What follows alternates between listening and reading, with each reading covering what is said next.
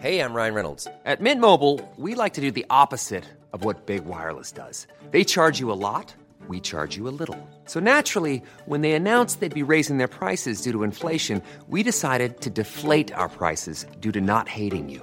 That's right. We're cutting the price of Mint Unlimited from $30 a month to just $15 a month. Give it a try at mintmobile.com slash switch. $45 upfront for three months plus taxes and fees. Promo rate for new customers for limited time. Unlimited more than 40 gigabytes per month. Slows. Full terms at mintmobile.com.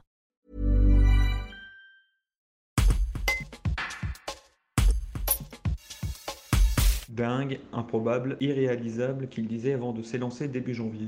Mais Paul Bonhomme a descendu dix lignes inédites dans les Alpes entre France, Suisse et Italie, dites impossibles. Le 28 mai dernier, avec son confrère de Chamonix Vivian Bruchet, le guide et skieur de l'extrême Haut-Savoyard a bouclé son projet DX avec une dixième première en cinq mois. Les deux hommes ont dévalé la face sud-ouest du Tascorn avec 950 mètres de pente proche de 50 degrés dans les Alpes valaisannes. Il revient avec nous sur ses cinq mois de voyage en pente raide, à composer avec les contraintes du Covid, sa vie de famille et des conditions de neige rarement aussi compliquées. Un reportage d'Antoine Chandelier. J'estime en fait qu'il faut, il faut prendre les, les montagnes euh, comme elles sont. Il n'y en a pas, même si elles sont plus grandes ou plus importantes, ce qui est important, c'est, c'est quand même la ligne, c'est quand même l'esthétisme. Et une petite montagne peut être très esthétique aussi. Donc, euh, donc voilà, c'est la plus impressionnante peut-être parce qu'elle termine à 4491. Voilà.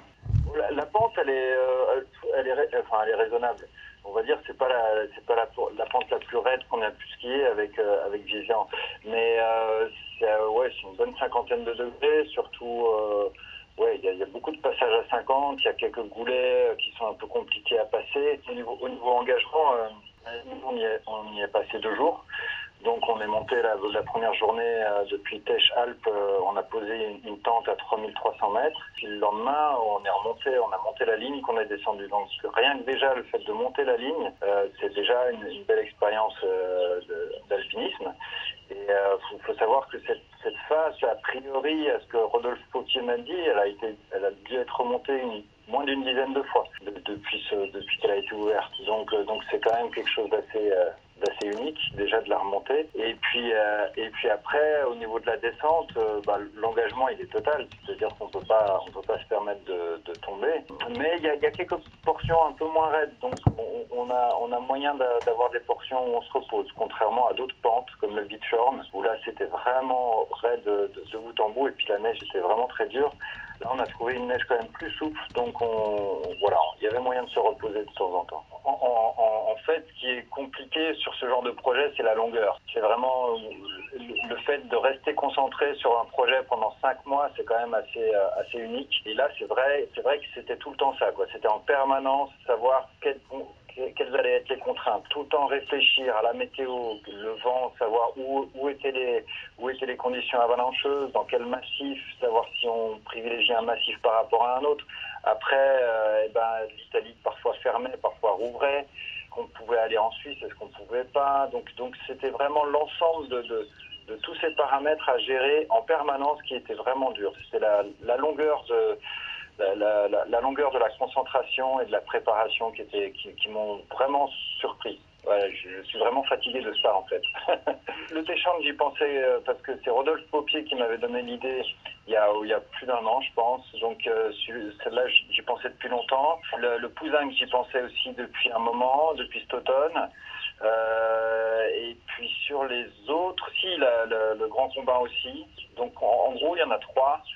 Il y en a trois auxquelles je pensais déjà depuis un moment. Toutes les autres ont été faites en fonction des conditions. Enfin, les trois, les trois dernières aussi, hein, les trois que je viens de dire aussi. Mais c'est vrai que je les avais plus en ligne de mire, alors que les autres eh ben, sont venus euh, vraiment par les conditions de la montagne. C'est-à-dire que c'est les conditions de la montagne qui m'ont amené à aller à droite, à gauche. D'autres projets à venir? Ah, oui, j'en ai plein, j'en ai plein la tête. Pour l'instant, j'essaye de vraiment de, de mûrir celui-là, de, de, de, vraiment, voilà, je, je suis un peu en, en mode euh, digestion, digestif. Et, euh, et puis on verra, on verra par la suite, ouais. ouais, ouais, bien sûr, plein de projets, toujours. Tired of ads barging into your favorite news podcasts?